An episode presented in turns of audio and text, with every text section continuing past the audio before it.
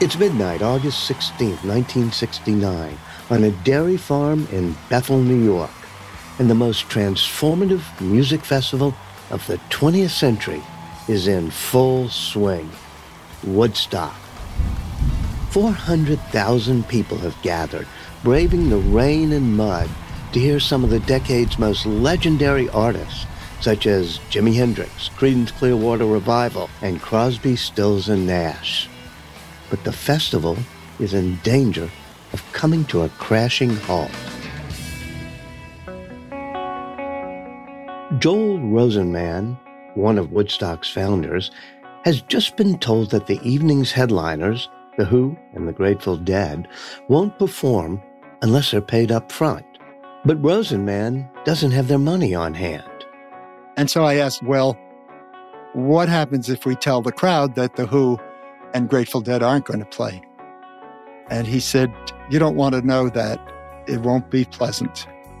That gives Rosenman about two hours to come up with the $30,000 he needs to pay his headliners and save Woodstock from potential disaster. So Rosenman calls Bethel's local banker, Charlie Prince, and explains the situation. Prince says that he can't access his vault However, there's a small chance that he might be able to find some cashier's checks at the bank. But there's a more immediate problem that needs to be addressed first. He said, Yeah, I can get into the bank, but I can't get to the bank. The two and a half miles between me and the bank are essentially a parking lot full of vehicles, and there's no way I could get in my car and do that. I said, Don't worry about that. Luckily, Rosenman has access to a helicopter that the festival's using to transport performers. So he orders the chopper to Prince's house, hops on his motorcycle, and zips off to meet the pilot in town. When Rosenman arrives, they jump in the helicopter, and a few minutes later, Prince unlocks the doors to the bank while Rosenman nervously paces outside. And I could hear from somewhere in the bank this this whoop of surprise and delight. I found them, he said. I found them. About five minutes later, we were back to his place. And at that point, I jumped on my motorbike. With cashier's checks in hand, Rosenman weaves his motorbike through the cars, desperately trying to get back to the festival in time for The Who and Grateful Dead to take the stage. I remember coming over the hill the top of the festival and looking down at it. It was midnight, except the stage was ablaze with light. And most of it was on Janis Joplin wearing a sparkly kind of dress and looking bigger than life in a sense, like a jewel. And I descended into the crowd on my bike and threaded my way through that crowd to the stage. I remember thinking, these people look like a big family but they can't know each other, certainly not all of them. I made my way to the stage, gave the cashier's checks to the managers, and the Grateful Dead and The Who played.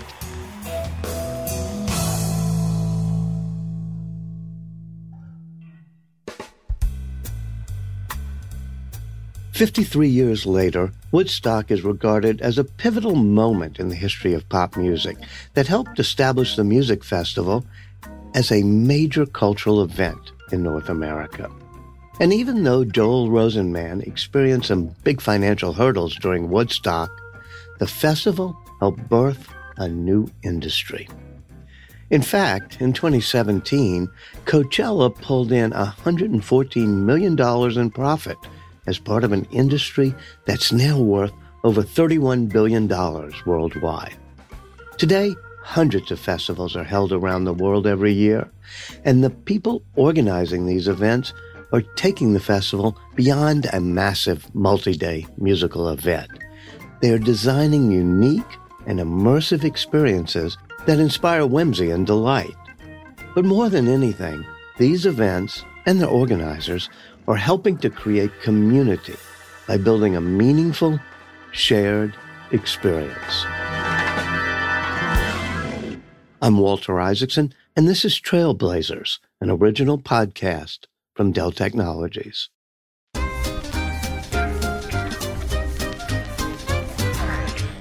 This is found in the music, and the dress, and the clothing, and the bazaar. I would rather have you hear them in a concert type situation when they're just playing like for an hour, an hour and a half. It is a fusion of musical genius, technical virtuosity. Achieving natural balance between all instruments. In the decades following Woodstock, the music festival has come to symbolize the human need for belonging and amusement. And while today's festivals are firmly rooted in youth culture, ancient festivals were a devoted service to the gods. The first recorded arts and music festival was the Pythian Games, a precursor to the Olympics, which began in the 6th century BC at the sanctuary of Apollo in ancient Greece. The Pythian Games were held every two years in Delphi, in Greece. This is Gina Arnold, author of Half a Million Strong Crowds and Power from Woodstock to Coachella. They were in honor of Apollo, who was the god of many things, but the Pythian Games were meant to celebrate his victory over a python that was miles and miles long that he slew with arrows. There were races, there was athletic games, there were poetry recitations, all kinds of tributes, lots of animal slaughter. And there was also music. These early Greek festivals were not only meant to appease the gods, they were also created to entertain them. But these festivals weren't just for the gods.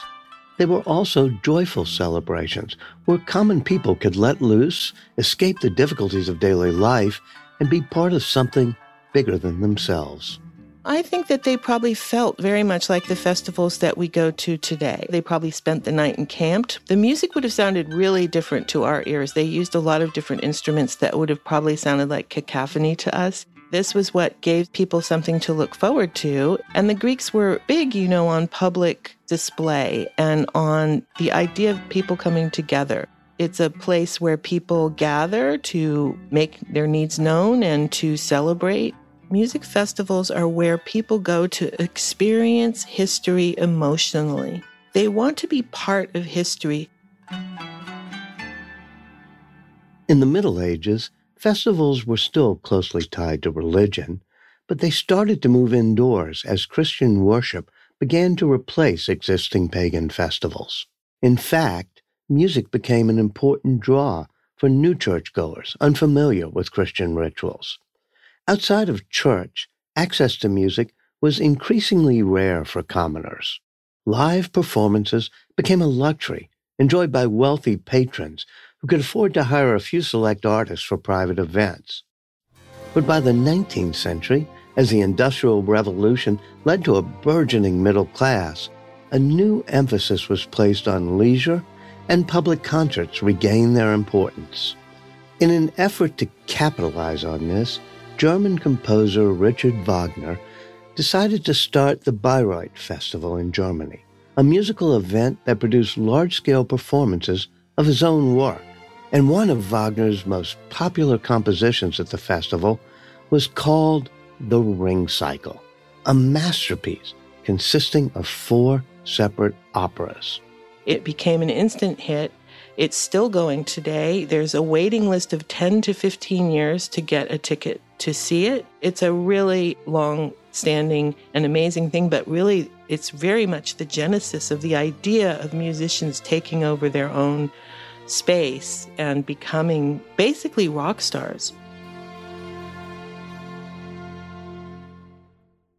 These late 19th century festivals were still fairly small by today's standards. After all, the music was acoustic and would be difficult to hear from many in attendance if the crowd was too big. But an important piece of 20th century technology would solve this problem and help create the foundation for the large scale modern music festival. The amplifier would sort of changed everything in terms of anything that involved sound. So it was invented in about 1912. Obviously, it amplified the human voice. So, notably radio, television, and movies. But after World War II, it got put into music. So all of those things are very sort of begin like I would call them early 20th century inventions that changed music in America and in the world and all led to the invention of the music festival. By the 1950s, amplifiers designed for musical instruments were adopted by many artists. And as live music became amplified, audiences at musical events grew in size. This set the stage for the first multi day outdoor music festival in North America, the Newport Jazz Festival in 1954. The Newport Jazz Festival was started by two people a woman by the name of Elaine Lorillard, a person who lived in Newport, who often frequented George Wein's club George Wein, who was known as basically the godfather of all music festivals. He had a jazz club in Boston for many years called Storyville. This is Christian McBride. He's the artistic director of the Newport Jazz Festival. Miss Lorillard went into George's club. They got to be friends, and she was a big jazz fan. And she said, I would like to have a festival in the city where I live, which is Newport. And uh, I think George at that time, you know, just thought like, exactly what does that mean, a festival? Because the American Music Festival did not exist before this conversation. So he decided that he would call on some of his friends, Miles Davis, Thelonious Monk, and they would build a little stage and they would have this outdoor concert. And it turned out to be one of the greatest ideas and one of the biggest hits in American culture. Over the next few years, the Newport Festival got bigger and bigger, inspiring a jazz festival revolution that became the foundation for the big music festivals millions flock to today. And then all of these jazz festivals that sort of followed suit the Hampton Jazz Festival, the New Orleans Jazz and Heritage Festival, they were all started by George. So the concept of a music festival from Woodstock all the way through Coachella and today's festivals, you know, uh, Burning Man, all that was taken from the first page of, of George Wein. The concept of having an outdoor site, you know, hiring a production team, getting major sponsors, you know, that was uh, that was George Wein that started all of that. And to this day, Newport is still considered the premier jazz festival in North America, if not the world every jazz artist in the entire world still wants to play the Newport Jazz Festival. Still number one. I'm glad we were voted Best Jazz Festival by the readers of Jazz Times Magazine in 2021. We still mean something to the jazz community. By the 1960s, jazz was still very popular, and Newport continued to draw sizable crowds. But a new style of music had started to capture the imagination of American youth rock and roll. Bands like the Beatles, Led Zeppelin, and Pink Floyd sold thousands of albums and packed arenas. But rock and roll wasn't just about the music, it was also a driving force behind the counterculture movement of the 1960s. The Vietnam War, the first war in history to be televised, was underway Many Americans were angered and horrified by the gruesome images they saw on TV. So music festivals became a space where anti war youth gathered to express themselves through music.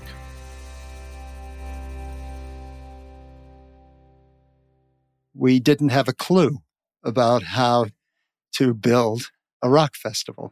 Nobody in our group had ever done something like that.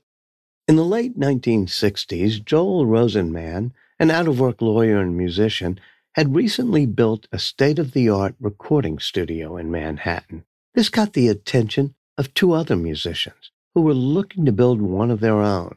But there was a major problem. They didn't have the money to finance a studio.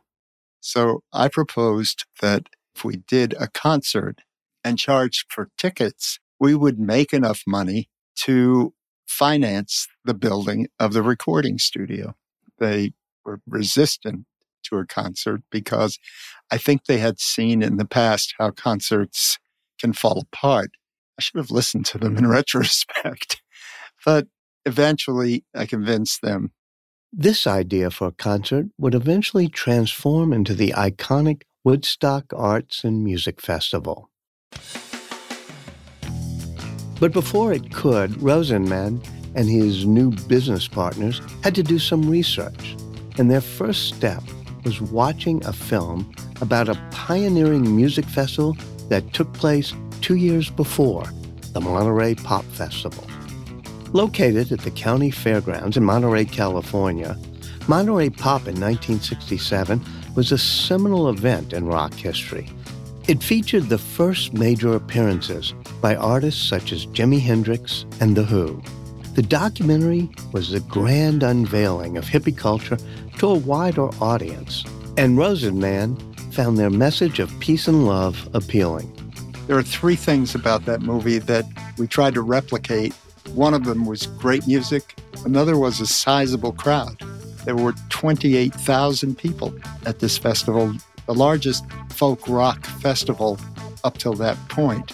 And there was a sense of warmth and peacefulness and community. You could feel it when you watched that movie. But the path for Rosenman and his partners to make their epoch defining festival was anything but smooth. After losing the permit for their original site, they had only three weeks to rebuild Woodstock's infrastructure at their Bethel location. Then, three days before the start of the festival, Rosenman was forced to make an excruciating decision finish the stage or finish the fence around the festival grounds to control attendance. By Wednesday morning, a decision had been made, but not by Rosenman. Overnight, at least 30 to 50,000 people had arrived at the festival and were in front of the stage. They camped there to make sure that they got good seats. This was Wednesday morning. And I thought, we're certainly not going to go into that crowd and explain to them that they had to leave the festival to be readmitted on Friday as paying customers. The result was that Woodstock founders could no longer charge admission for the biggest concert in U.S. history. And since fair is fair, they also refunded those who had already paid. So it's easy to understand why The Who and the Grateful Dead wanted to make sure they got paid before they took the stage. Rosenman and his partners lost millions, but they had one last card to play. And so we're on the hook. And we stayed on the hook until then a couple of months later when Warner Brothers, seeing what they had in maybe 400 cans of film that had been shot at the festival, approached us to buy those cans of film so that they could make a movie. Like the movie about Monterey Pop, turned out to be a blockbuster of a movie. Their movie went on to win an Oscar. And after 10 years of residuals, the Woodstock founders finally broke even. To this day, Woodstock is synonymous with 60s hippie culture. Any mention of the festival conjures images of young people with flowers in their hair, dancing wildly in the mud. But the cultural importance of the event did not immediately result in a thriving festival industry. In the years that followed, a slew of unsuccessful and occasionally disastrous attempts to recreate the magic of Woodstock led to a lull in music festivals. Then, in 1991, a newly minted Lollapalooza reimagined festival culture into something that caught the attention of youth once again. Headliners included a diverse mix of artists, including Jane's Addiction, Nine Inch Nails, Violent Femmes, and Ice T. But perhaps most importantly, Lollapalooza introduced festival goers to an experience that went beyond music. Tents displayed art pieces and virtual reality games, while information tables raised awareness about different political and environmental issues. In doing so, Lollapalooza helped usher in a new brand of American music festivals. And today, there are few festivals as unique as the Coachella Valley Music Festival. Coachella is a great example of current day festival experiences because it crosses the lines of so many various demographics and musical experiences. This is Stephen Lieberman. He's a renowned festival designer whose program stages at events such as Lollapalooza, the Electric Daisy Festival, and Coachella. Lieberman got his start in the nightclub scene working teen nights at his friend's uncle's club. So that led me down this path of where I am today. Back then, I wasn't doing lighting and production. Uh, I didn't know what that meant. Uh, I was cleaning glass, mopping the floors, and refilling juices and sodas for the bar. Uh, but that slowly turned into hanging out with the DJ, flipping light switches to the music, and really enjoying the environment and the experience of what nightlife meant, surrounding by pulsing lights and music and all of that that went with it. Who doesn't love that? Eventually, Lieberman took that love and used it to start designing underground venues during the rave boom of the 1990s. But as law enforcement began to crack down on these illegal events, the trademark electronic dance music, lighting, and stage design of raves needed somewhere to go.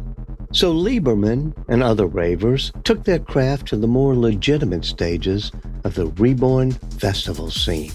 In doing so, the unique, immersive, and sensory rich environments that Lieberman first built in the 90s are influencing the philosophy and design of today's mega festivals. It's this sensibility that Lieberman brings to Coachella's Yuma stage, which he designs for the festival every year. What we do is we build this environment and it's not really a stage, although they might call it a stage. It's a pop up nightclub in the desert. And so this year, for instance, we accommodate, I think our capacity is about 5,000 people. The liner of the tent is black. So you walk in there at two o'clock in the afternoon and the door closes behind you, you're in a blacked out nightclub. And then the lighting and production in there is a very over the top techno style design. And what I mean by that is it is very geometric, it's very matrix oriented with a lot of sharp edge details. And it always includes a nod to Lieberman's roots. You come into Yuma and you're going to get some nostalgia of a dance music environment, nightclub environment, but you're also going to get an in your face, over the top visual journey, this truly immersive environment. Yuma is one of the oldest stages at Coachella. And across all its stages and experiences, Coachella is legendary for its use of the most innovative technology to enhance the festival goer's experience. As far back as 2012, Coachella famously used VR and holographic tech to reunite the late rapper Tupac Shakur with Snoop Dogg and Dr. Dre for an onstage performance that made headlines around the world. More recently, Coachella introduced augmented reality technology, transforming a stage into an interactive cosmic spectacle. Fans could use their smartphones to watch augmented visuals like astronauts, planets, and space stations react in real time to musical performances. But for Lieberman, the thing that transcends the technology is inspired design.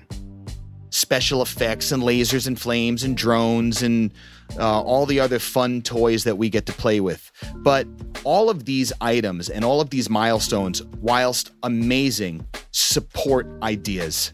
And that is really where the creatives are a critical part of this puzzle. We get to really push boundaries of what these experiences are. And you know, very avant-garde, very edgy design and and it's a laboratory for experimenting with new ideas and concepts. And as people like Lieberman continue to push boundaries of festival design, they've expanded the concept of what a festival can be. My definition of a festival, interestingly enough, music doesn't stand out. It's people gathering in whatever fashion, and it's people connecting. And that's, I think, an important one. This is Dede Flemming. D.D. and his twin brothers are the co founders of Do LaB. DoLab is a design company that builds installations, innovative structures, and immersive environments. They also produce the Lightning in a Bottle Festival, which began as a birthday party in the year 2000. We decided to throw a you know a little mountain party with a hundred or so people, uh, close friends, and that really just snowballed into a music festival. It was called Lightning in a Bottle, and we did it every year. Not meant to be a festival, but it grew slowly. A smaller independent festival, the main goal of Lightning in a Bottle is to bring together like minded people to form a tight knit community. Lightning in a Bottle, it, it's kind of a living, breathing thing. And it's certainly not the same thing every time.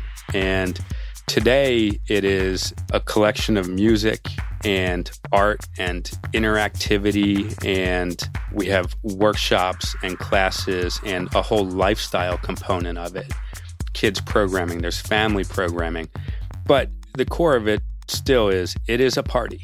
Once the sun goes down and these lights come on and the music, you know, turns up, it's undeniable. It is a party. It also provided the perfect atmosphere for the artistic brothers to create the large scale, immersive art installations that has made Do LaB famous. Soon, other festivals started to notice these art installations that were transforming Lightning in a Bottle into an interactive fantasy world. But eh, really, from the beginning, we wanted to create experiences. The stage that we just created at Coachella we call Warrior One. That's, I think, 300 feet by 300 feet. It's just a massive, massive structure. It's mostly cables holding up giant beams and poles. And the art is in the design.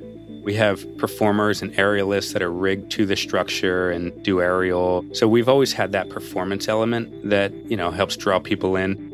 And as installations get more complex, and festivals continue to expand, organizers are using technology to better understand how attendees navigate the grounds so they can improve the experience. Technology is playing a huge part in festivals today. We use a lot of drone technology these days to capture our festival layout so that we can assess and understand the flow of people better, how we want to lay things out more strategically, but we use drones to really help show us where those movements are, where people congregate, and, and those people are going to tell you where they want to be. And we try and uh, capture that for the next time. Drones are also frequently coupled with RFID tracking technology. Attendees scan wristbands fitted with RFID chips as they move through the grounds, giving organizers unprecedented insights into which festival experiences and artists are most popular. But even as technology and festivals become more intertwined, the core of any music festival, the need for novel experience, great music, and human connection, is the same as it was during Woodstock in the summer of 1969 and centuries before in ancient Greece. If I were to take a stab at what the common denominator is with festivals since the beginning of time, I'm going to say like minded community. I think that's the number one ingredient. And I think they're the ones that prove to be most successful and have longevity because it's not about the artist that's on stage or the hottest DJ or, or whatever it is or the biggest technology. It's the people. You want to come back because you're with people that are like you and share the same outlook or ethos or whatever it is. So, biggest common denominator is people and community that is created around these gatherings. I'm Walter Isaacson, and you've been listening to Trailblazers, an original podcast from Dell Technologies, who believe there's an innovator in all of us. If you'd like to learn more about the guests on today's episode, please visit delltechnologies.com slash trailblazers. Thanks for listening.